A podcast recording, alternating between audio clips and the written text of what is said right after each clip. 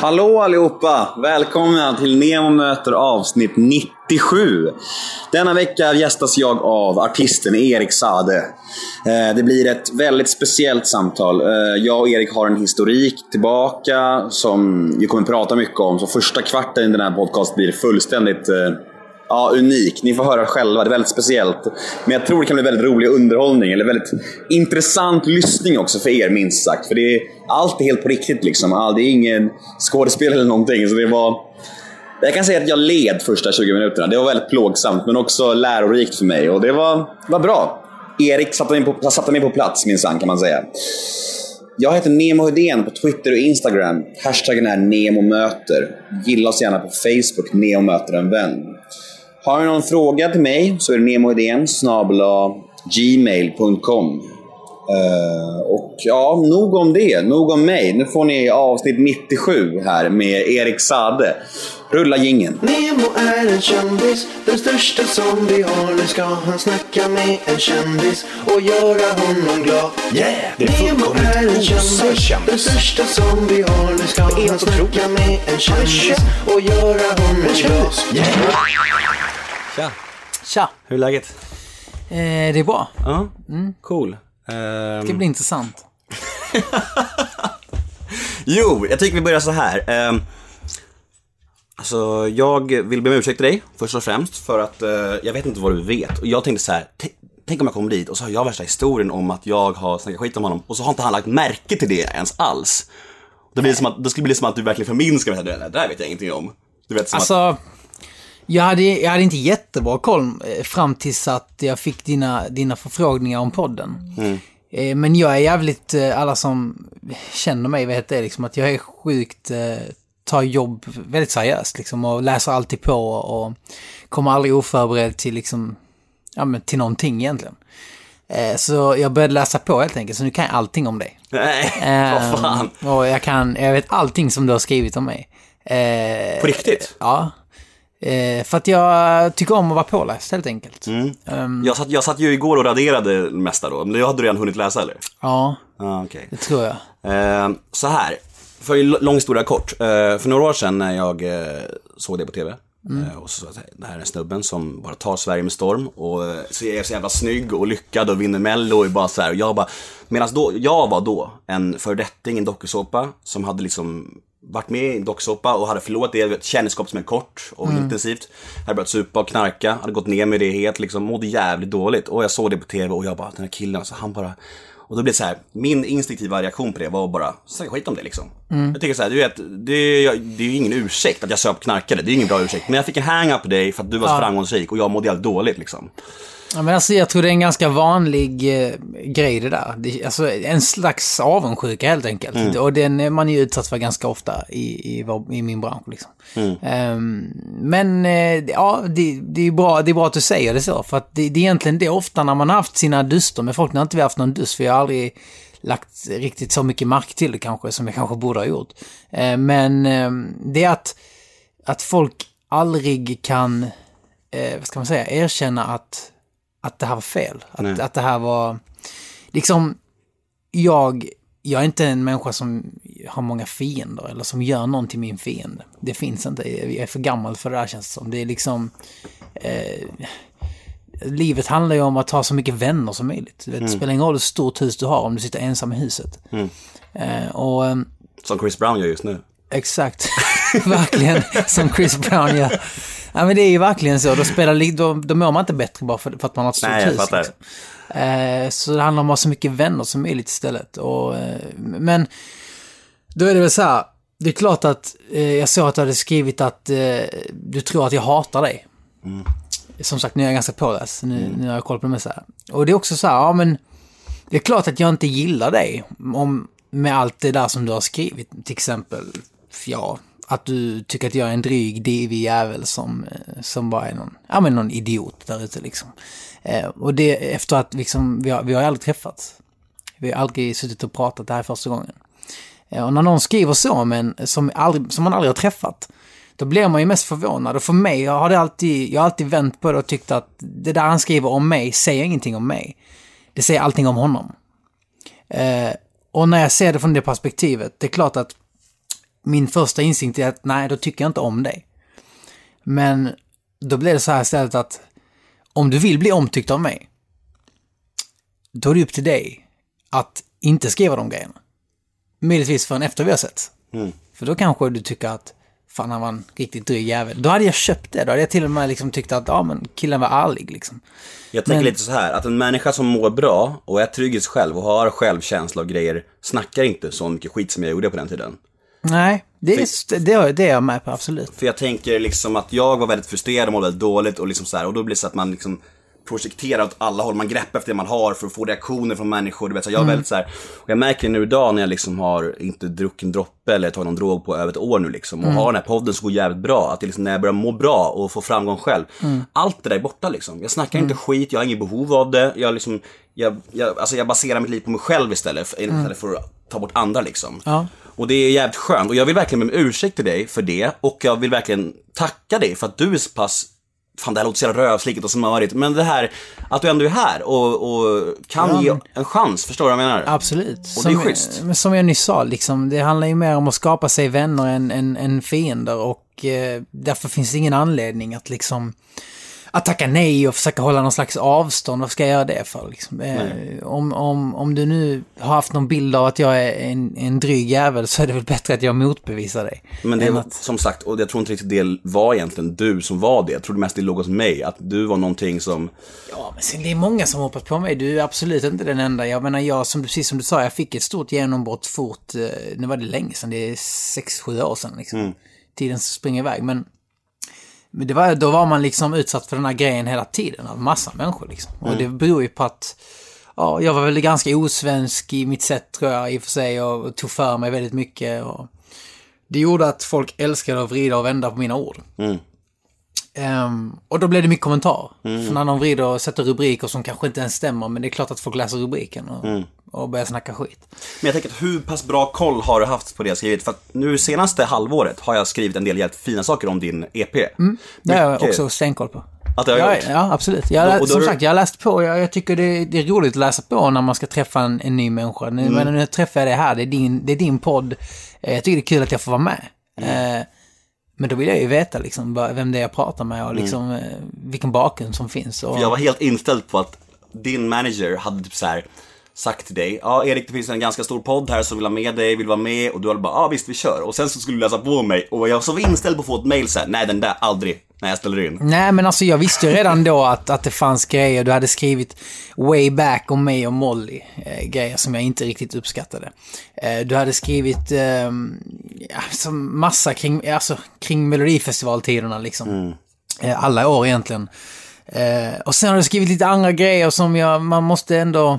Det är bra att du tänker till nu för att man måste ställa dig mot väggen när du skriver grejer som att jag ska sätta på Isa efter efterfesten på, på Mello liksom. Du vet, sådana grejer är bara... Har jag skrivit det? Ja, Okej, ehm, du skrev så här. jag vet. Hur mycket kommer Erik sätta på Isa i fisen på efterfesten? Mm, jag vet. Ja, men Och dina är- ordval är låter- fantastiska, det men låter, det, det är låter liksom- jättemycket som, nu, här, nu vill jag inte skylla ifrån mig, jag tar fullt ansvar för det här och jag ber om ursäkt återigen, men det låter extremt mycket som gamla jag, hur jag var då. Så här, o, o, oeftertänksam. Mm. Och du vet, som social, sociala medier är, är bara ut med något kul, haha, två pers skrattar och sju pers mår dåligt av det, ändå Ja, var det värt det liksom. Exakt. Och det är, jag är jätteledsen för det, men jag tycker att vi börjar på ny, ny kula nu. Ja, det, det tycker jag också. Jag ville bara liksom, det är bra, det är bra att ta upp det här direkt och liksom... Jag tycker det är fett och jag tycker det är Eh, fantastiskt att ha med det här i podden, för det är Ja. intressant för folk också. Ja men exakt. Det, det finns liksom, eh, man behöver inte bråka om saker. Man kan snacka om det bara liksom. Och så, som sagt, så gillar jag att du, att du ändå förstår. Och du sa att du, du känner dig lite skamsen. Och med Jag de orden som du har skrivit så ska du faktiskt göra det. För jag tror det är nyttigt för dig att faktiskt göra det. Så Ja. att du tänker till och... Sen har jag gjort dumma saker i mitt liv liksom. Har, alla har en bakgrund liksom. Mm. Men det är bra att känna sig lite skamsen ibland. Och i det här, i det här fallet så måste jag säga att det, den är på dig. Mm, den är befogad. Ja. Nej men gud, jag, jag tycker det är fett. Och chansen att be om ursäkt live i en podcast, det är inte ofta man får göra det. Exakt. Nu gör jag det och så går vi vidare. Mm. Eh, I intervjusammanhang, som du, du har gjort mycket intervjuer som fan. eh, vilken fråga och vilket ämne är du mest trött på? Så skiter vi i det tycker jag, och stryker det. Alltså, oj, det finns alltså alltid eh, frågor om, om ens relation. Eh, alltså i det här fallet då Nicole. Eh, och det är det, och sådana frågor blev väl alltid lite tjatiga liksom. För det är väl den typiska nyhetsjournalist slash skvallerjournalist frågan liksom. Eh, och det är de man helst inte snackar med. Mm. Det lustiga är att när jag sa att jag skulle träffa dig och la upp på Instagram så var det mycket frågor om just det. Det blir ju Ja, det blir ju Folk det. är så jävla nyfikna. Exakt, exakt. Musiken ser de, de ser det jag jobbar med, men de ser ju inte privatlivet på samma sätt. Och då är det väl det som blir mest intressant till sist också. Mm. Men jag hade en fråga om det, för, just för att du var så populär på Instagram. Men jag stryker den, för att jag vill att du ska må så bra som möjligt i intervjun. Tack. Men jag kan ju lägga till, alltså, du, det, det, är inget, det är inget livsfarligt att ställa frågan till mig. Jag kommer inte dra glaset i huvudet på det här. Liksom, för Nej, det var, det var jag rädd för innan. Du får ställa vilka frågor du vill, jag är trots allt här. Liksom, för det. Vi kör lite frågor från lyssnarna, lite grejer som jag frågar alla och sen lite grejer som jag är nyfiken på. Mm. Eh, hur ser vardagen ut för Erik Saade idag? Vad gör de dagarna liksom just nu? Eh, den här sommaren har ju varit en av de lugnaste sommarna jag har haft eh, sedan mitt yrkesverksamma liv började, kan man väl säga. Eh, jag släppte ju musiken som jag jobbat med, med State of Sound och Gustav. Och det som hände då, det var att det var en lång period vi hade jobbat. Jag släppte musiken ganska sent, för att man brukar kanske inte släppa musik så på sommaren, verkligen. Men det gjorde ju att vi, vi gjorde ingen turné. Det var så ny musik, så den var tvungen att få leva lite.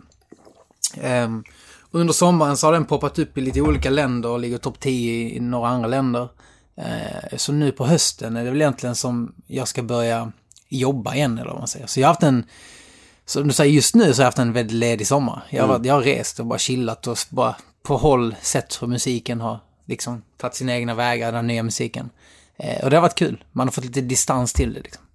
Som du vet så gillar jag nya EP väldigt mycket, av flera anledningar. Jag är stort eh, fan av Gustav Norén och eh, jag har, tror eller ej, har jag gillat din musik alltid. Det är det som är det, är det, som är det konstiga i det här. Det har också varit så här att jag har ju lyssnat jättemycket på din, din musik för tidigare. Ja, men jag såg att du skrev så att du gillade Hearts in the Air, men att du inte visste om du kunde erkänna det för dig själv eller något sånt. Eh, Och sen så lyssnade jag extremt mycket på Harder Than Fire när jag var i Thailand och det blev vår, som en, vårt theme för den resan. Okej. Det är som fan för den. Fett. Eh, I alla fall, det är så här också, varför ska jag bli arg på någon som jag tycker om? Det är så här konstigt.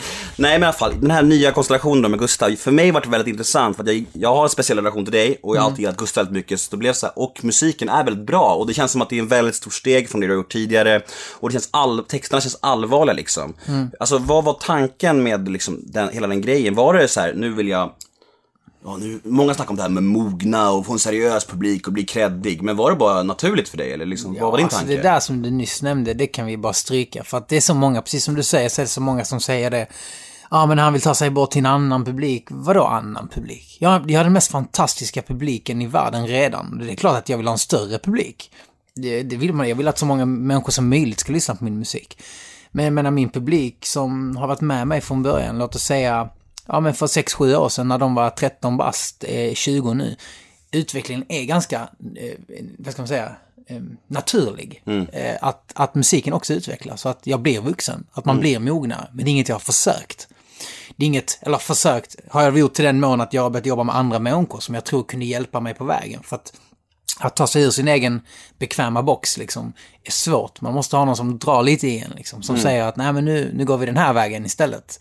Som kanske är lite utanför min comfort zone. Men det hjälper ju mig eh, då och, och komma vidare. För du sa ju i någon intervju, vet jag, för ett tag sedan, det kanske var flera år sedan, men du sa att du älskar kommersiell musik. Du vill göra liksom pop Ja. och så här. Ja. Och jag anser att det här fortfarande, om vi lyssnar på Colors och Wide Awake, då som är singlarna, det är väl, enligt min mening, det är pop. Mm. Men det är med mycket karaktär.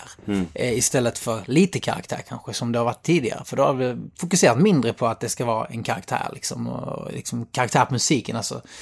Som mer kanske igenkännlig för mig, utan det skulle vara mer mainstream. Nu vill jag, jag vill gå mot mer karaktär i musiken. ehm, men fortfarande stay pop liksom. Eh, och det tycker jag det är. Jag Sen tycker så- också det är pop. Men hade du träffat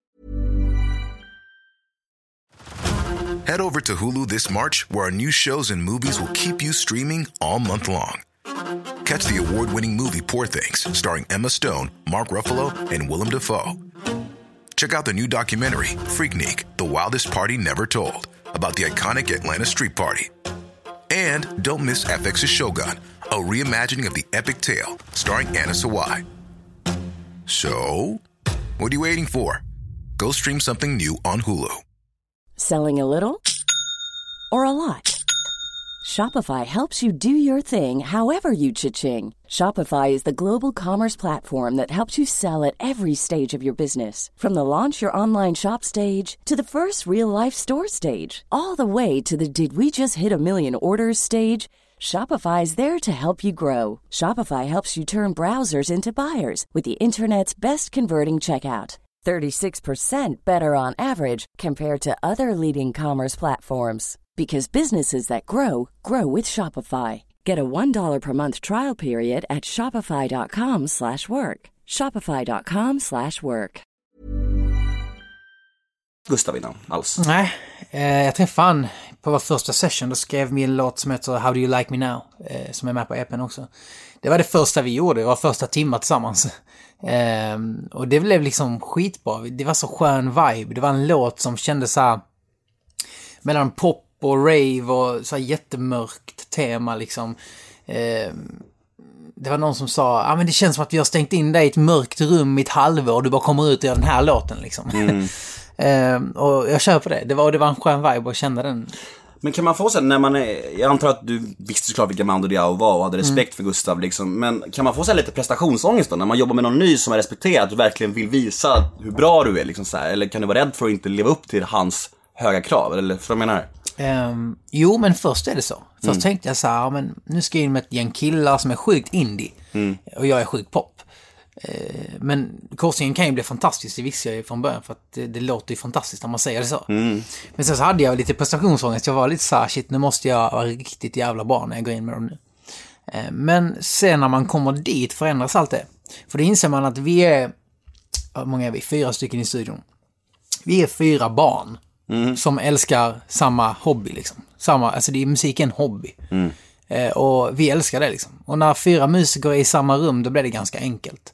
Någon sitter med en gura, eh, vad heter han, Gustav sitter med sin ukulele liksom och, och någon sitter på keys och någon sjunger.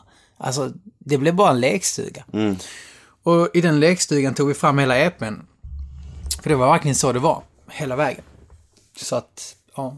Kan du, kan, du, kan du känna, eller jag förstår att det är svårt att ranka sina låtar och så här, för det är som sina barn, som så många säger, och alla nu ska vara så här poetiska om det. Mm. Men jag tycker att Darkest Hour är fantastisk, för den känns som en viktig och jävligt bra text och så här, Mm. och för, oss som har mått jävligt kast liksom, som jag har gjort mycket i mina år liksom, så Mm. blir det jävligt viktigt för mig liksom. Kan du ranka låtarna på nya skivan, vilken är din favorit? Liksom? Eller senaste EPn? Alltså, det, det är svårt att ranka låtar på grund av att man alltid är på olika humör. Men om jag får säga två då så säger jag Wide Awake och Darkest Hour. Vad är det som gör det? Ja, men för att Wide Awake är något annat. Det är liksom ganska mörk text eh, som, som handlar om ett beroende. Eh, som håller en vaken liksom alltid. Så att man, man kan inte sova bort vissa beroenden liksom. Eh, men eh, Darkest Hour, det är en mörk text också, men det, det är mer... Vad ska man säga? Den är mer fin. Det är en visa. Så när vi skrev den så sa vi att vi ska skriva en visa. Men det är ingen som skriver visor på engelska. Eh, men vi gjorde det. det. Det blev en visa. Det finns ingen refräng. Det är tre verser är det och ett munspel. Liksom. Eh, och det, var, det blev liksom vad det blev. Sen har vi diskuterat nu om vi ska göra den låten, skriva en ny refräng till Darkest Hour. Okej, spela in den igen alltså? Ja, och, och göra en Darkest Hour Part 2 liksom. Med Som, som Love the Way You Lie. Part 2 typ? Ja, men typ. Men då kanske lite mer kommersiellt i form av att man har en refräng och skulle kunna släppa den som en singel därav liksom. Och... Men jag vet inte om det, om det är rätt eller fel, men det är något vi har diskuterat just för att den är så bra. Vi tycker själva det också. Jag, jag tror att det är därför de två låtarna har tilltalat mig så mycket också. Darkest Hour och Wide Awake. För att de är liksom så här, mörka Mm. och det är, det är viktiga saker liksom. Det är många som har det jävligt jobbigt ute, just med beroende liksom. Jag har själv Absolut. haft tidigare. Så det är, att lyfta de grejerna, allt sånt uppskattas så jäkla mycket för oss som har varit i den skiten liksom. Absolut. Så det är bra grejer. Det här med Gustav då. Du sa att ni kanske ska spela in Darkest Hour, en version 2. Ni ser alltså på ett vidare samarbete, eller? Vad sa du? Ni snackar om ett vidare samarbete du, Gustav? Ja, ja, absolut. Eller jag och grabbarna framförallt. Ja, det är väldigt mycket... Exakt. State of Sound då, Viktor och Joakim, är väl egentligen den röda tråden i allt. För jag, det är de, de producerar. Jag och Gustav har fungerat som writers liksom. Han har kommit och gått och jag har kommit och gått och du vet så. här. Eh, Och jag tror det kommer fortsätta. Jag skulle gissa på att vi går in nu i höst och gör några nya låtar faktiskt. Eh, Men, men det har varit skönt med en liten paus. Vi jobbade så intensivt ja, fram till sen vår. Eh, och sen i sommar nu så har vi alla varit lediga liksom. Så att eh, det har varit skönt. Men vi kommer absolut i, fortsätta, det hoppas jag i alla fall. Just nu håller vi på med en Vans barn-låt. Fick ett uppdrag av Vans barn att skriva, skriva den låten. Eh, och det kommer jag göra med of Sound. Det är många på Instagram som frågade, alltså du har många så här lite fans från lite konstiga skumma länder, Grekland och vet, så här, Ja, skum, skumma öststatsländer så här. Och eh, de frågar mycket om Mello. Sen hade jag Fredrik Kempe i podden förra veckan. Och då pratade vi lite om eh, Mello såklart. Mm. Hur är din inställning till Mello nu för tiden? Är det bara så här avslutat kapitel eller någon gång kanske? Eller beroende på om är en alltså, bra låt? om eller? frågan är om jag ska ställa upp igen så... Jag har ingen aning, men det är väl långt borta. Mm. Jag har svårt att se det hända. Eh, Men jag ser aldrig, aldrig... Alltså min inställning till Mello är fantastisk. Mm. Alltså... Mello är ju, ja, det bästa som har hänt mig, så kan man väl ändå säga. Det Mm. har gett mig det jag har. Eh, Och eh, jag älskar sammanhanget. Jag skulle vilja vara involverad i sammanhanget på något sätt. Alltid egentligen. Mm. För det är så jävla... Du vet, en del av året varje år är så sjukt rolig och... Nej, men det, det är musik. Det är fan, det är ren glädje i Mello. Och det ska man inte glömma bort. Det ger så mycket. Eh, Så att min inställning till Mello är fantastisk. Eh, Men... Jag sen- älskar Mello personligen själv. Jag tycker det är fan, en av årets höjdpunkterna. Ja. Och ändå är det någon slags så här, någon lite tabu. Folk är så lite, det är så här, lite, lite fjantigt. det det är så jävla kvar. larvigt det där. Ja, det är, det är sjukt alla kollar ju på det. Ja, ja Ändå, det, liksom. det, det är så sjukt löjligt så det finns inte... Alltså det handlar väl om att... Ja, man, gör, man tävlar. Det, det, är väl nog det det handlar om. Att Mm. folk ska tävla i musik. Och det kan jag köpa. Visst, det är svårt. Man kan inte tävla i musik. Nej. Det är inte den bästa låten som vinner. Det är den låten som flest människor tycker om. Mm. Och då ska man pricka rätt. Och det är jättesvårt. Men eh, det är väl därför det är lite eh, tabu då. då. Men, eh, nej men, så jag, tycker jag tycker Mello är fantastiskt och det har utvecklats. Nu är Mello och Eurovision något helt annat än vad det var bara för fyra år sedan när jag var med. F- eh, fem år sedan. Eh, och eh, det har utvecklats så mycket sedan dess. Nu, nu är Eurovision större än någonsin. Justin Timberlake gästade jag. Liksom. Galet. Alltså Måns och Loreen för den delen också. Det, det, det blev ju, det blev Europa-hits liksom av det som kom ut. Och Blev du inte lite sned på att du, du inte var det år du vann som Justin var där? Att Du... Att jag, nej, nej, så tänkte jag inte. Jag har fått, fått, fått för mig att han är en idol till dig. ja, ja, det är han, absolut. Har du Han träffat- är ju- har du träffat honom? Nej, det har jag inte gjort. Han är ju absolut en förebild liksom. Men eh, ja, det, var, det hade varit kul i och för sig. Men som sagt, att vara involverad i Mello är jag eh, hemskt gärna varje år. Du får Sen ta så- Christer Björkmans roll kanske. Ja, jag får väl vara programledare som alla andra också har varit eller någonting. Så Fast att det där kan ju verkligen bära eller brista och programledare. Det är, vissa klarar inte Ja, av det. men alltså, ja, Man måste våga. man måste våga exakt och man måste ha roligt för då tror jag det går bra ändå. Hörru, du känns ju så jävla trygg i dig själv och du vet så här, och alltså det har jag också säkert fått höra en miljon gånger också, men det här med att du liksom självförtroende och kaxig hero. När är du som otryggast? När blir du ängslig liksom? När blir du rädd och osäker? Blir du aldrig det? Jo, absolut. Alltså, eh, man pratar ju alltid om ens jobb och det är det som gör att man kanske framställs som att man alltid är säker. Jag sa nyss till dig att jag, jag kommer inte hit och, och, och inte har någon aning om vem du är för att jag är påläst. Eh, för att jag har väl, jag började tidigt, när jag var 15 blev jag signad. Det är 10 år sedan. Eh, och jag har väl bara lärt mig att jag måste vara sjukt professionell när jag jobbar. Och det har gjort att eh, när jag liksom jobbar då, i vilket jobbsammanhang som helst, så upplevs jag nog som sjukt självsäker. För att jag är påläst. Ska jag uppträda i Mello säger vi, eller jag ska ut på turné, då är jag sjukt inrepad. Mer än någon annan på den scenen, det kan jag lova. Jag har lagt ner, lagt, lagt, lagt, lagt, ner fler timmar än någon annan på scenen. Det är jag helt säker på. Och det är för att jag är manisk när det kommer till sånt. Jag, jag ska vara så Bäst. jävla påläst. Ja men, jag vet inte vad jag ska kalla det ens. Men det gör ju att man blir säker. För går du- upp på scen och inte är inrepad, då är jag supernervös. Det har hänt typ en gång. Jag skulle sjunga någon låt med Veronica Maggio typ.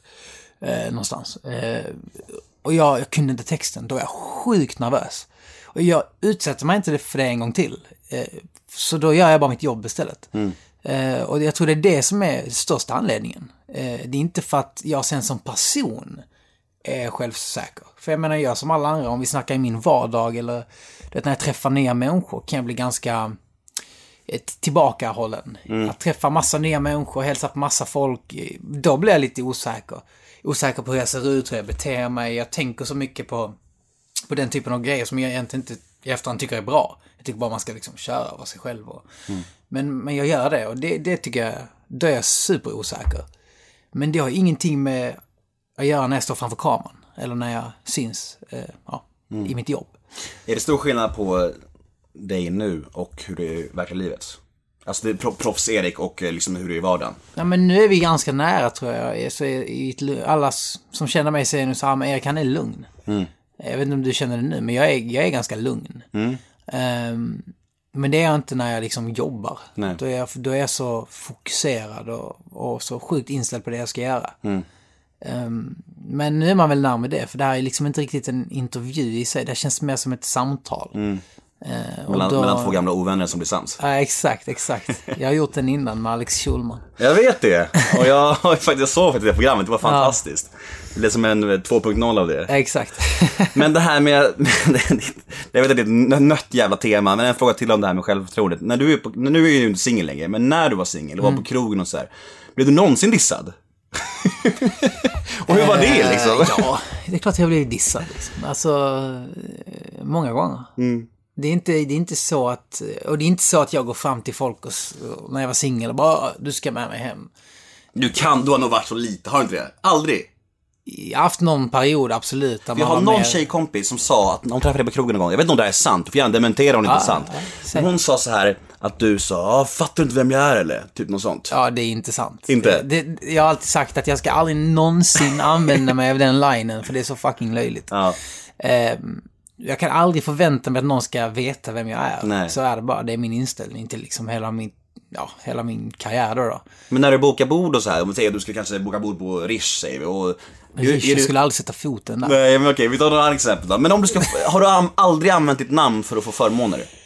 Nej, eh, inte på det sättet. Jag, jag använder mitt namn när jag märker att jag för, får förmåner. Mm. Det, det märker jag ju. Eh, men vadå, bokar jag bord så ja, då bokar jag ju mitt namn när Ja, ja. jag bokar bordet. Och då märker jag att jag får förmåner. Det är ju nice liksom. Varför Mm. ska jag inte tycka det är nice? Det är väl hur skönt som helst. Men jag skulle aldrig begära det. Mm.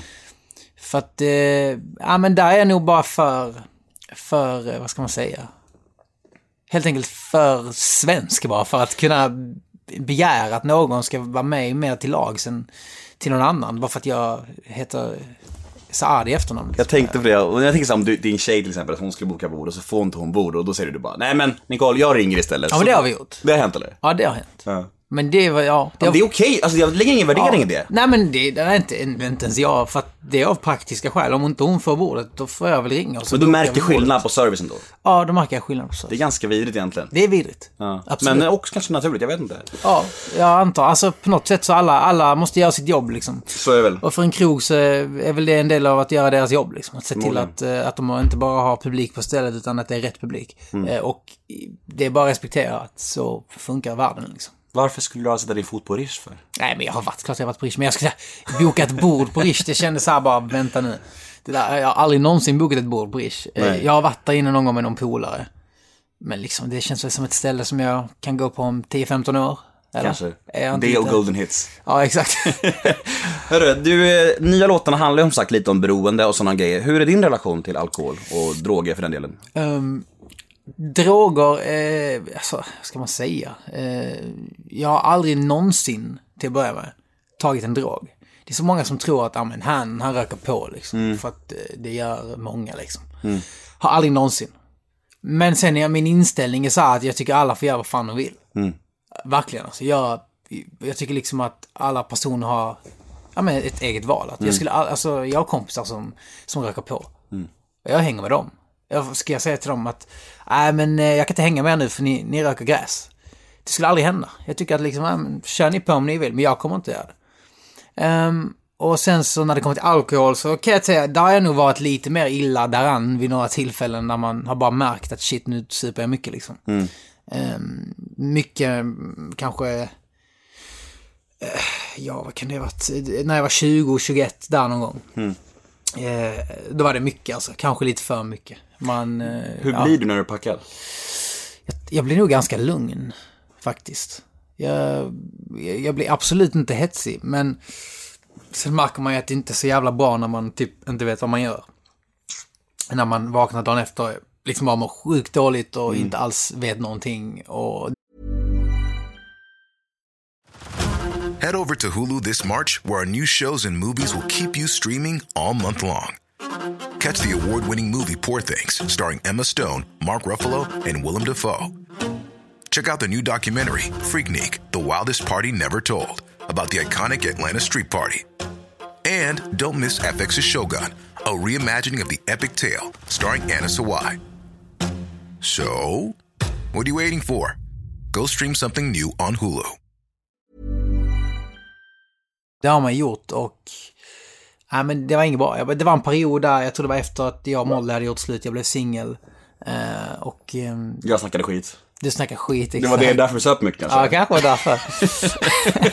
Nej, men eh, då, då var det mycket helt enkelt. Sen var det så fram och tillbaka ett tag där. Eh, Men sen fick jag väl hitta något lugn igen. Det var nog det mest det det handlade om, att jag hade inget lugn i min vardag. Liksom. Nej, ingen bara- stabilitet och inga rutiner typ. Exakt, exakt. Men stämmer det att du, Plura och Måns bor i samma port? Eh, Jag har flyttat nu, så nu Aha. stämmer det inte längre. Nej, fan. Men vi bodde grannar allihopa liksom. Hade du några sköna kvällar där det hängde och... Alltså vi, nej, ja, faktiskt, och- faktiskt aldrig, aldrig där. Plura öppnade ju sitt fönster och bara, ah, vill du vara med i mitt program? Pluras kök då, det, inspelar, det spelas in i Turkiet typ. Eh, Du var gäst med någon jävla supermodell, eller hur? exakt, och jag, Jag trodde verkligen ni låg då. Alltså jag fick en så stark känsla när jag stod på det. Jag bara, de måste ha legat den här kvällen. nej sånt där håller inte jag på med. Du kommer säga till mig efter inspelningen när vi slog, eller hur? nej. Vi får se, vi får se hur du säger. Men eh, sen så, han öppnade ju fönstret så jag, jag kom, jag, jag, alltså jag åkte ju till honom i hans program bara genom att han öppnade sitt köksfönster och sa, ska du med eller? Och jag bara, ja, jag hänger på. Så tog med mig guran och drog liksom. Skön alltså, Plura.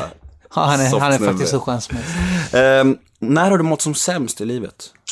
Har du haft någon riktig svacka som kommer on top of your mind liksom? Och vad berodde det på liksom, då i så? Alltså, jag tror inte jag har hamnat där än. Jag är trots allt 25 eh, och jag anser väl lite så att ja, men jag har inte ens lärt mig hälften än. Eh, För att hålla en ganska ödmjuk inställning till livet liksom. Jag tror inte jag har hamnat där än så att jag kan säga att, att jag mått som värst. För jag kommer kunna det om några år säkert.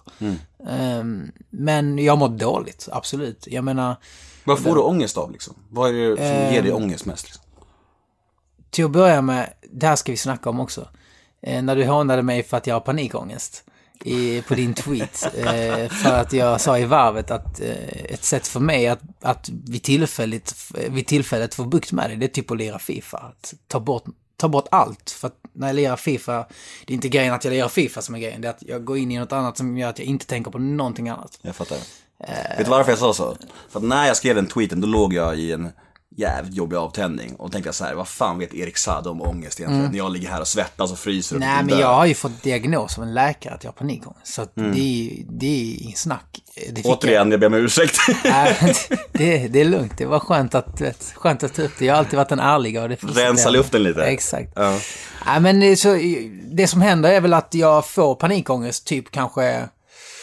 Nu är det lättare. Kanske, men jag får det i alla fall var, en, en gång var tredje månad, säger vi. Det, det är väl ganska ungefär så. Mm. Vad händer Men- då i kroppen liksom? Ja, men nu för tiden är det ganska lugnt. Nu märker jag bara hur jag börjar andas högt. Jag kan inte sova på nätterna. Jag får ont i bröstkorgen. Eh, för att man andas så tungt. Du andas ju upp i bröstet istället för ner i magen. Det är väl det mest klassiska. När man, Hyperventilerar. när man har- Exakt. Men nu för tiden kan jag hantera det. Nu, nu, är det ingen, nu är det ingen grej, för nu vet jag om att, ja men, ja, jag, nu, nu, nu kryper panikångest på liksom. För att det är något som är fel. Och vad det är som är fel, det vet man ju oftast inte som läkaren sa till mig att oftast har man panikångest och andas på det sättet för att det är något omedvetet, omedvetet, om, vad säger man, omedveten stress. Det är väl det man oftast har det för. Eh, men då är det väl framförallt, tror jag, prestationsångest. Att jag jobbar med något som gör att jag alltid måste leverera. Massa människor här. Vi sitter just nu på mitt skivbolag som jag är signad till. Som investerar eh, pengar i mig och liksom, ja men låter mig släppa musik. Och då har man en sjuk press på sig hela tiden. Och det har jag haft sedan jag var 15. Och när jag var 16 fick jag första gången en attack, en panikångestattack. Men då var det ju kaos, för då visste jag inte vad det var. Då var, då var det så här att vi ringde en ambulans liksom. Och man, man låg och var helt iskall och, och ja men, kaos helt enkelt. Eh, Då trodde jag typ att det var fel på mitt hjärta, för att när man inte vet så är det så svårt att hantera det. Men efter att jag hade fått diagnosen av en läkare att inget är fel, det här är psykologiskt, eh, då, sen dess, så kan jag bara hantera det genom att till exempel sätta mig, lira Fifa, då försvinner det för tillfället. Det kommer alltid tillbaka. panikångest kommer jag nog aldrig att bli av med. För det är prestationsbaserat tror jag. Så, och det kommer alltid ligga ga- ganska nära mig om jag jobbar med det här jobbet resten av mitt liv i alla fall. Ehm, Så att, eh, men för tillfället så eh, kan jag faktiskt lova dig att, eh, att spela dataspel eller att göra något som gör att man bara kommer iväg. Kanske spela golf, you name it. Någonting som gör att man inte tänker på något annat. Ja, det hjälper mig. Då kommer jag ner i andningen igen. Fan vad oskön jag är som förminskar din panikångest. Alltså fan. Ja, alltså, Ja, jag tycker, det- det... blir mer och mer påtagligt för mig när vi pratar om allt det här skiten som jag gjorde mot dig förut. Och, alltså, vad fan gör du? Alltså varför träffar du mig för? Det är så jävla skumt. Alltså jag hade, Nej, nog, alltså, jag hade nog aldrig träffat någon som hade sagt skit, så mycket skit om mig. Det är det, om man vänder på det. Och det måste Men du, du har själv sagt det och jag sa också det. Det är att allt det där du skrev om mig säger ingenting om mig. Det, det sa allting om dig. Ja. Och kan man vara trygg i det som jag är, för jag vet om att det inte sa någonting om mig. Nej. Då är det lugnt för mig att vara här. Då får Mm. du som sagt, du får stå i skamvrån ett tag och så får du ta dig ur det, vilket du verkar redan som att du har gjort för att du ser ut att vara bra liksom. Mm. Och jag tror inte du kan ha mått så bra med tanke på all, all den skit du skrev som jag har googlat fram. Shit. Ja, nej, jag mådde Eh, riktigt dåligt. Eh, det var inget vidare. Eh, men då så. men det är... Nej, jag blir väldigt, väldigt glad. Jag, jag, jag, mm, vi ska lämna det ämnet, men det är bara, jag trodde verkligen aldrig och jag är väldigt, väldigt tacksam för att du är här. Mm. Det är fett tycker jag. Eh, när grät Erik Saade senast? Wow. Ja. När grät jag? sig- Alltså... det- Jag gråter fan inte ofta alltså. Alltså när jag grät liksom på riktigt, riktigt, det var ju länge sedan. Det var när min morfar dog. Ehm, det var liksom, vad kan det varit? Ja men det, det är så länge sedan. Jag var 17, 18. Där någonstans. Eh, men sen har jag väl, när man har kraschat relationer liksom. Det är väl vid sådana tillfällen som man har eh, gråtit och mått dåligt liksom. Eh, mest. Jag är inte den som gråter till en film. Nej. Det finns inte liksom. Jag har till och med försökt. I några har jag varit så här. Nu är det sorgligt här, nu ska jag gråta. Men jag gör inte det. Jag kan tycka det är hur sorgligt som helst och, och allt sådär. Men, men just att gråta till en film som min tjej kan göra liksom. Det, ja, det är supersvårt för. Hur är du som pojkvän? Jag tror jag är uppstyrd. Ehm, jag är... Generös? Ja, det är jag. Och jag är nog den, jag är den romantiska typen helt klart. Det, jag gillar liksom, alltså om, om jag får välja att gå ut med polare och tjejen förstås, eller bara vara hemma och mysa så är det alltid hemma och mysa. Liksom. Vad är det finaste du har köpt till Nicole? Eh, oj. Så jag tycker upplevelser alltid är roligare. Så det, det måste väl varit när jag sa, tagit med henne på en resa liksom. Eh, och det har jag gjort. Så att, det har allt varit fixat, alltså hotell och allting är klart. Så hon inte behöver tänka på något. Typ så. Tycker jag väl är det bästa man kan göra. En intressant grej är att hon, din tjej, har blockat mig på Instagram. Har hon? Ja, och då tänker jag så här, vad fan vad skumt. Jag har aldrig ens, jag vet inte, alltså du vet, jag har aldrig ens skrivit till eller någonting. Då tänker jag så här, det betyder ju uppenbarligen att hon har koll på att jag snackar skit om dig. Ja, hon har mer koll på sånt än vad jag har. Hon Är kan ju så? komma till mig och bara, ja men den här människan, sett vad hon har skrivit om dig. Och man bara, nej. Det, Vet hon att du är här nu?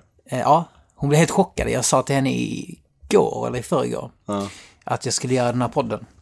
Hon bara, varför i helvete då för? Ja, typ så sa Jag visste det! Men då sa jag faktiskt till henne att ja, jag tycker det är roligare att få eh, ställa eh, dig mot väggen och verkligen säga att nej men det är klart att eh, jag inte kommer tycka om dig efter allt det här du har skrivit, men eh, ja men du vet att, att ja, men jag ställer hellre en person mot väggen och är ärlig och, och är här och pratar och sen efteråt så känns allt gött liksom. Än att ducka. Så är det verkligen. Ducka har aldrig varit min grej alltså. Ingen människa gillar väl att ha ovänner. Alltså, du, all, all, det är alltid skönare att lösa saker. Ja, exakt. Så är det ju. Om man kollar i straffregistret med, på dig, hittar man någonting då? Nej. Eller va? Nej. Nej men har du, jag vet inte, men jag menar så, du kanske har kört fort någon gång vad som helst. Jag vet inte, har du gjort någonting Nej, olagligt? aldrig, ingen fortkörning. Eh, alltså inte mer än eh, liksom parkeringsböter är nog det bästa du hittar på mig alltså. Mm. Faktiskt. Det tror jag i alla fall. Ja. Trivs du i rollen som offentlig människa? Typ, ja, när jag liksom är i mitt jobb så gör jag ju det. Mm. Tycker jag det är nice liksom att, att vara inför människor och göra det jag älskar liksom. Men inte i min vardag, det trivs jag absolut inte. Jag är den som går runt med en neddragen keps liksom. Jag såg det, du har neddragen keps och solglasögon här nu va? Ja. Ja, när du kom. Men det är egentligen bara, man vill, man vill bara känna att inte alla stirrar liksom. Mm. Och, och, men det är svårt, då får man dra utomlands istället. Hur, eh, liksom, om någon kom fram och vill ta en selfie med dig, Mm. hur reagerar du då? Då får man alltid ta en selfie med mig, då blir jag Mm. glad. Alltså, i grund och botten är jag bara jätteglad. Sen finns det situationer där, där jag måste säga nej, eller där, där, där det inte passar. Det Mm. finns såklart bättre och, och, och sämre situationer. Problemet är när man säger nej av någon jävla anledning så blir folk så jävla arga. Mm. Du vet, det är jävligt konstigt att man går fram och frågar någon om man får ta en bild. Men man kan bara ta ett ja, inte ett nej. Man tar det för givet som en Ja, självklarhet. Som någon slags allemansrätt liksom. Och det är så konstigt. Varför frågar man då? Då är det bättre att bara knäppa ett foto och inte fråga. Man blir ju allas egendom någonting som kändis, Ja. som kändis. Och det är liksom så här... Men enda gången jag säger nej, det är liksom om jag är svinpackad liksom. Jag vet att nu ser jag ut som stryk eh, och jag är här mitt på natten inne på någon nattklubb. Då vill inte jag ta bild. Och det handlar ju om ansvar. Det handlar om att jag, jag vill inte att det ska finnas massa, för de hamnar ju direkt såklart online. Vill- Det handlar mer om det. Och då blir folk sjukt otrevliga och tycker att man är världens drygaste människa. Men, ja, ännu en gång. Så det är väl de själva egentligen som är den, de dryga. När man inte ens får lov att säga nej. Nej, det är orimligt. Jag har ett segment som heter ett ord om. Det går ut på att jag säger fem offentliga människor i Sverige, Mm. fem kändisar, och du säger första ordet som kommer i ditt huvud. När du hörde namnet. Första ordet. Första ordet som Okej, kommer. Ja. Jag, ska, jag får säga. Vi börjar med din gamla polare, Alex Schulman. Eh, knäpp. Marcus Birro. Torr. Sara Larsson. Eh, oj, vad svårt. Jag fick så jävla många ord i mitt huvud just nu. Eh, begåvad. Jimmy Åkesson. Hjärndöd. Leif GW Persson. Koll på läget. Finns det något ord för det? Eh, Ja, jag vet inte. Skarp kanske? Nej. Skarp. Ja, men skarp, skarp. Ja. Bra. Eh, veckans brev brukar jag ha, och nu, eftersom du fick så jävla mycket kommentarer på Instagram så kör vi tre stycken, tre snabba frågor då. Ja. Hej Erik, har du någon gång haft en sexuell upplevelse eller något liknande med en kille? när, när någon var då? Har du någon gång haft en sexuell upplevelse eller något liknande med en kille? Nej, Nej. det har jag faktiskt inte. Det är lite synd. Det kanske kommer någon gång i framtiden. Ja, vem vet. Ja. Hej Erik, hur är din relation med Molly och Danny idag? Han kanske har väntat fråga, så kommer något sånt där. Eh, om du springer in i Danny på stan, stannar ni då och hejar och chattar en stund eller är det liksom så här? Ja, alltså det är klart. Det är klart vi hälsar och, och, och kollar så allt, allt är bra liksom. Samma, sak, eh, samma sak med Molly. Vi snackar väl såklart lite mer. Men eh, alltså, jag träffade Molly senast igår. Eh, Så att det är absolut inget konstigt. Vilket sammanhang? Eh, Jag träffade hela, eh, hon och hennes familj på stan liksom. Och alla bara stannar, oj Erik, kram och gamla minnen och... Ja. ja men, och det är så, va? alltså, det, det, är så, det är så jävla old story som folk fortfarande tror är något känsligt. Och det är så jävla skumt. För att, jag menar, Molly var min ungdomskärlek, verkligen. Vi blev ihop när jag var 16, hon var 15 typ. Alltså jag har Så fått det är ju- alltså, känslan så här med eh, kändisrelationer överlag. Alltså, var ni verkligen uppriktigt kära i varandra? För det, jag, jag menar så här, Ja. jag menar så här, jag, tänk, jag, jag får alltid känslan, jag kanske är jävligt cynisk nu, men att det är mycket PR också, att det var så passande att vara ihop med en kändis. Eller, Nej, för mig, då fattar jag inte det. För när vi blev ihop så var ju inte hon eller jag kända. nej. När hon var 15 och jag var 16 så var ingen av oss kända. Nej. Det är det som är lite roligt då, då när folk säger så för att vi visste ju inte att vi skulle, jag hade ingen aning om att jag skulle bli liksom så, så, så, så kommersiellt känd som jag blev. Nej. När jag var 16. Jag slog igenom när jag var 18-19. Mm. Så att, Då- Men jag kanske, den frågan kanske mer riktas till Molly och Danny som relation, och det är kanske svårt för dig att svara på. Ja, det är så som jag sa- sa Nej, men- men eh, som sagt, det var ungdomskärlek och vi var superkära och hade, hade det jättebra. Vi köpte lägenhet ihop och, och hela, alltså, det var i fem år var vi ihop liksom. Mm. Så det var ju bra. Eh, Men ännu en gång, det var en ungdomskärlek. Det var min första kärlek Mm. och det är väldigt lätt att, ja men folk tror att, att då är det det som betyder mest, men det är Mm. det inte. För att eh, det är trots allt så att det var en ungdomskärlek. Och Tog ni varandra, tog ni varandras, oskuld, tog ni varandras oskuld? Eh, nej, det kan jag inte kommentera. Du var nära på att svara, jag såg ju det. Du kan svara efter kanske. Nej, men eh, hon tog inte min oskuld. Ja. Men du tog hennes. Här har vi löpsedeln. Ingen kommentar. Botox Cosmetic, out of botulinum toxin A, FDA approved for over 20 years. So, talk to your specialist to see if Botox Cosmetic is right for you. For full prescribing information, including boxed warning, visit BotoxCosmetic.com or call 877-351-0300. Remember to ask for Botox Cosmetic by name. To see for yourself and learn more, visit BotoxCosmetic.com. That's BotoxCosmetic.com. Jag, accepterar det. Eh, Hej Erik, sista frågan då. Alltså från folket. Eh, Nämn en svensk artist och ett svenskt band som du lyssnar på. Ehm, svensk artist. Alltså jag tycker att... Jag tycker Veronica Maggio är grym. Faktiskt. Det finns många svenska artister jag lyssnar på. Så, men jag säger väl Veronica Maggio då. Jag ska nämna en.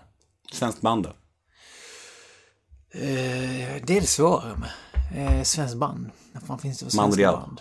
Mando Diao, men såklart kanske inte så mycket just nu. Det fan, Alltså, jag tänkte på en grej. De gick köper- några år där när jag lyssnade på dem. De på Gröna Lund ikväll och jag tycker det är så jävla konstigt att de kallas Mando Diao. Jag tänkte så här, alltså om Beatles skulle, om typ John skulle hoppa av, skulle de åka runt och turnera de tre då och kalla sig Beatles?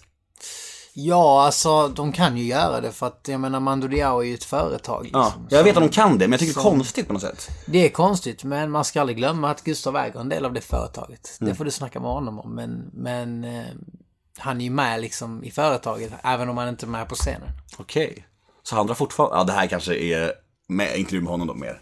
Ja, Men- ta det med honom. Det, det, blir, det blir intressant. Han har väldigt mycket sköna inputs på allt sånt där. Har jag en bra fråga till honom. Drar han fortfarande in pengar på Mando Diaos live-gig? Det får han svara. Ja, det är underbart.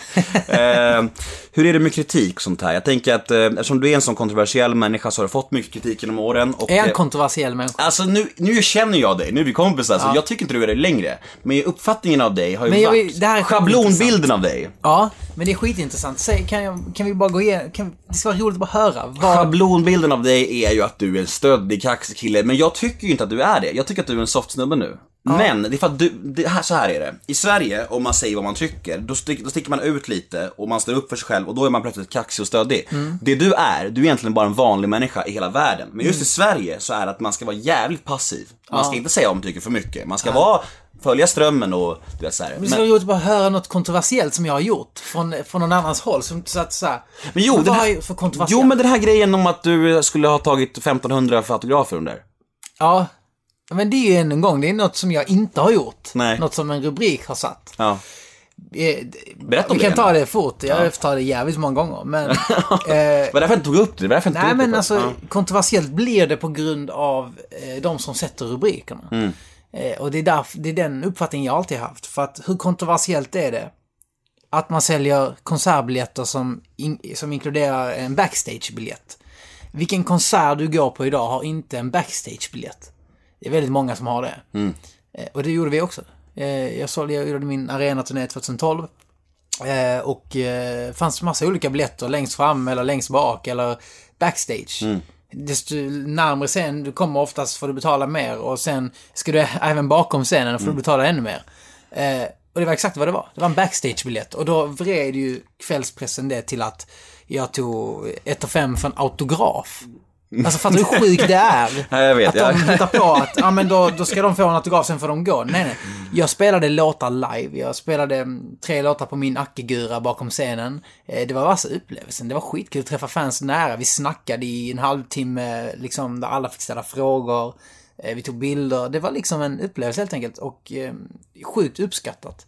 Men något som pressen då smutskastade och gjorde sjukt kontroversiellt.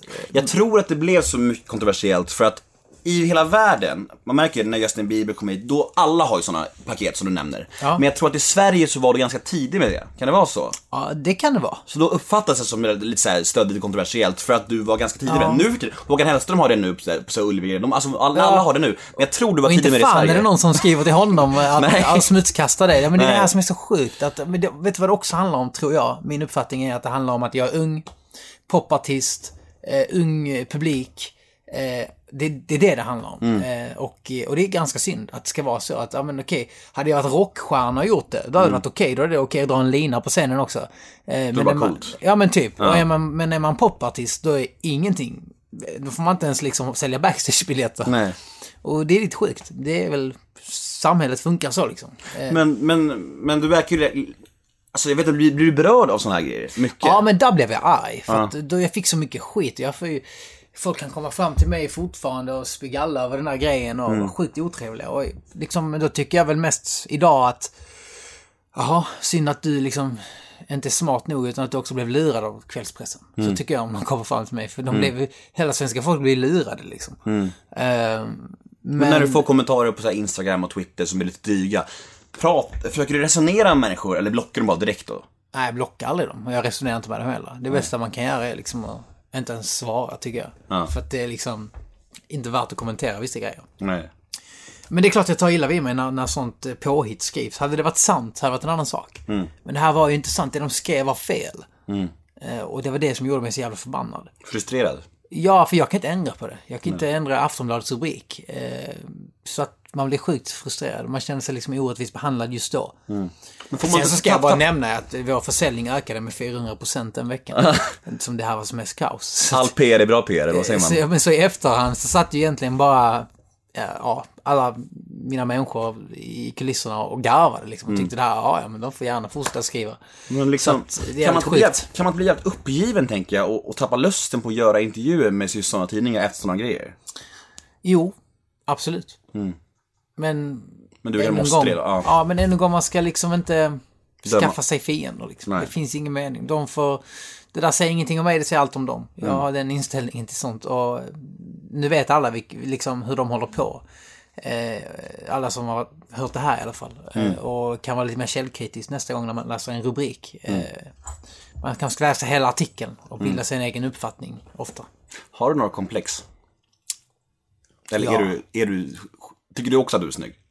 Nej, alltså jag har massa komplex. Säg något. Nej men bland annat, eh, ja, jag har såna här tänder. Ja, Eh. det hade jag tänkt på. Nej. Eh, va- Vampyrtänder typ. Ja. Som är jävligt utmärkta. Så, här, men då har jag funderat på att fila ner och sånt, men det, det tycker typ ingen att jag ska. För, ja, jag vet inte. Men jag, man har absolut massa Mm. komplex. Jag tycker jag har lite så här ful näsa och... Men jag tror alla människor har det. För många Inte- frågar om det också på, på, på Instagram. Bara, "Ja, men han är så snygg. Vad, vad är han missnöjd med på sig själv? Och är folk intresserade av sånt? Jag vet inte. Ja, Jag vet, jag vet inte heller. Alltså, är det så intressant att veta vad, vad folk är missnöjda med? Men jag Det tror må- att det du, det gör dig sätt- mänsklig också på ett sätt, Ja. tror jag. För att du är Ja, upplevs men jag, jag, snygg liksom. Ja, okej, men då, absolut. Jag har mina komplex. Det, jag tror det mer så fall det handlar om fokuset att inte fokusera på komplex. Att det är så här, Mm. ja, men jag tycker inte min näsa är så jävla snygg liksom. Men jag går dig. fan inte och tänker på det liksom. Och det är jävligt viktigt att inte gå och tänka på det. För då tror jag man i sig blir snyggare i så fall. Ja men precis, om du, det, blir mer analysera och går igång liksom så här, Ja. man tänker på det sådär. Men det här med, brukar du, har du googlat det själv mycket? Alltså Flashback och sånt här, har du kollat sånt eller är det? Ah, eh, Flash, vet du sjukt roligt att du sa det. För att för tre dagar sedan, samtidigt som jag höll på att kolla upp dig, Mm. för vi skulle göra den här podden, Mm. så gick jag in på Flashback eh, och började läsa för att det stod någonting om dig och mig där. Mm. Ehm, så det var typ första gången som jag verkligen satt och bläddrade på Flashback och insåg hur sjuka saker folk Mm. skriver liksom. Det är Eh, helt, eh, Det är helt hjärndött alltså. Det är så himla hög procent som är totalt taget ur luften. Det är så här 95% är totalt taget ur luften. Ja, ja, det är så mycket spekulationer och sjuka saker som folk skriver. Det visste jag inte. Jag visste att Flashback var ett ställe man inte ska läsa på, typ. Mm. Det var, men jag hade aldrig Där läst kan man ju bli galen om man in för länge. Ja, exakt. bara, men jag bläddrade några sidor liksom, sen så gav jag upp. Men, eh, men ja, intressant. Personliga misslyckanden, saker du ångrar i livet. Vad, vad känner du så här, det där projektet var ingen höjdare? Eller den där tv-grejen, eller någonting som du bara... Mm. Ång, alltså ångra ska man inte göra, men jag tänker så här, någonting du bara säger, det där var ingen höjdare alltså. Någon singel kanske, eller vad som helst. Eh, nej, ja, men jag hoppade på Ladies Night en gång. Mm. Efter sjukt mycket om och men. Jag tackade nej, jag tackade nej, jag tackade nej. Eh, men sen till slut blev jag övertalad att göra det, det året då. Jag tror det var 2013. Eh, och eh, det, men det, var inget, det var ingen nice på. Det var inte min grej. Det, jag ville något annat och de ville något annat. Och, Men du har ju ändå det där utan att göra Ladies Night, tänker jag. Alltså du har ju alla de där skrikande tjejerna oavsett. Ja. De som gör Ladies Night gör ju det för att få de där skrikande tjejerna typ. kanske. Ja, men det handlade väl mer i och för sig om det, det konstnärliga där, liksom. Vad jag ville göra på scenen. Vad jag, ty, vilken typ av show jag ville ha. Du vet, sen kör de sin grej. Och, ja, men det, det passade bara inte ihop. Jag bara insåg sen mitt i turnén att jag är på fel scen. Liksom. Mm. Det här passar inte mig. Liksom. Att stå att vara på den här scenen. Skulle du vara rolig och grejer också? Här, och... Nej, för det var ju alltid där jag tackade nej till och sa Ja. att jag gör musik och Ja. liksom, jag ska se till att det blir jävligt bra liksom. Mm. Eh, men, ja, allting passar ju inte än liksom. Det är, Ladies Night är ett grymt koncept liksom, Mm. asbra. Men det passar inte mig och det insåg jag väldigt, jag tyckte det var helt enkelt ett misslyckande. Okej, hur ser framtiden ut för Erik Saade? Vad, vad har dina drömmar och mål kvar liksom? Du har fått göra jävligt mycket fett liksom. Och du, på ett sätt så lever din dröm. Du får ju jobba med musiken som du antar det är din dröm liksom. Men vad, hur ser närmsta tiden ut? Vad är dina, vilka drömmar har du kvar? Ja, men just nu skulle jag verkligen vilja att den nya musiken, eh, ska man säga, kommer igenom bruset och verkligen bryter sig loss som, som den, vad ska man säga, som det nya jag för människor. För att jag tror människor fortfarande har svårt, i alla fall i Sverige där jag har ett känt, vad säger man, varumärke. Liksom. Svårt att se eh, mig i den musiken. Jag tror folk har, alltså när vi går till radio nu märker man att radio rynkar lite på näsan och tycker, ja men det här låter lite konstigt. Medan för oss är det en självklarhet att det är så här det ska låta. Ehm, men det är väl någon slags vana då. I att hur jag ska låta. Och det vore en dröm ifall det släpper lite. Att, att, att folk blir lite mer... Inte, att folk inte är så fyrkantiga längre. Utan att det blir lite mer öppet där. Att man får lov att utvecklas på vilket håll man vill. Liksom. För jag är skitförvånad, och nu låter jag snöre igen, och det, det är jag faktiskt inte, för det här är från hjärtat liksom. Jag är skitförvånad, för jag tycker verkligen, framförallt då Wide Awake och Darkest Hour är riktigt jävla bra låtar. Och att det inte har nått ut större än vad det har, är för mig jättekonstigt. Jag tycker Alltså, det är jättemärkligt. Nu, läget just nu är i och för sig ganska roligt det som har hänt. Det som har hänt är att Sverige är väldigt avvaktandes eh, när det kommer till radio och sådär. Eh, Men eh, å andra sidan så tror jag det kommer komma. Jag tror bara att det kommer ta tid eh, att, att upptäcka den musiken för radio i Sverige. Eh, Men utomlands just nu i, alla de ryska länderna så är jag topp 10. Eh, Med Cool. Wide Awake. Eh, Och nu blir det en världsrelease på Wide Awake den 16 september. Och då blir det Tyskland och Österrike just på grund av att Warner där har insett att det är en hit liksom. Eh, och att jag ligger topp 10 i de andra länderna. Så att det är ganska roligt läge i och för sig. Jag, jag har alltid sagt att min dröm det är en etta i Tyskland. Eh, och eh, The big bucks jag har aldrig varit så nära det kanske som jag kanske kommer vara nu med tanke på att vi får en bra release i, i Tyskland av ett stort bolag. Eh, Så det är roligt. Egentligen så är man ju, alltså du har ju varit störst och är stor i Sverige. Det är ju egentligen feta för dig att lyckas i andra länder också. Absolut, och det är ju det jag vill med det här. Jag Och tycker kan bli jävligt mycket rikare också. Kan bli. Ja, det kan man bli. Men det här projektet är, är liksom mer gjort för det. Mm. Jag, tyck, jag tror att det är så mycket karaktär i musiken att egentligen så tror jag att jag kan ta mig in på de stora internationella marknaderna. För att man har mycket mer karaktär och man måste ha det då. Mm. Det har jag inte haft innan, jag har inte varit redo för det liksom. Men eh, nu tror jag att jag är det liksom. Mm. Och att musiken är rätt.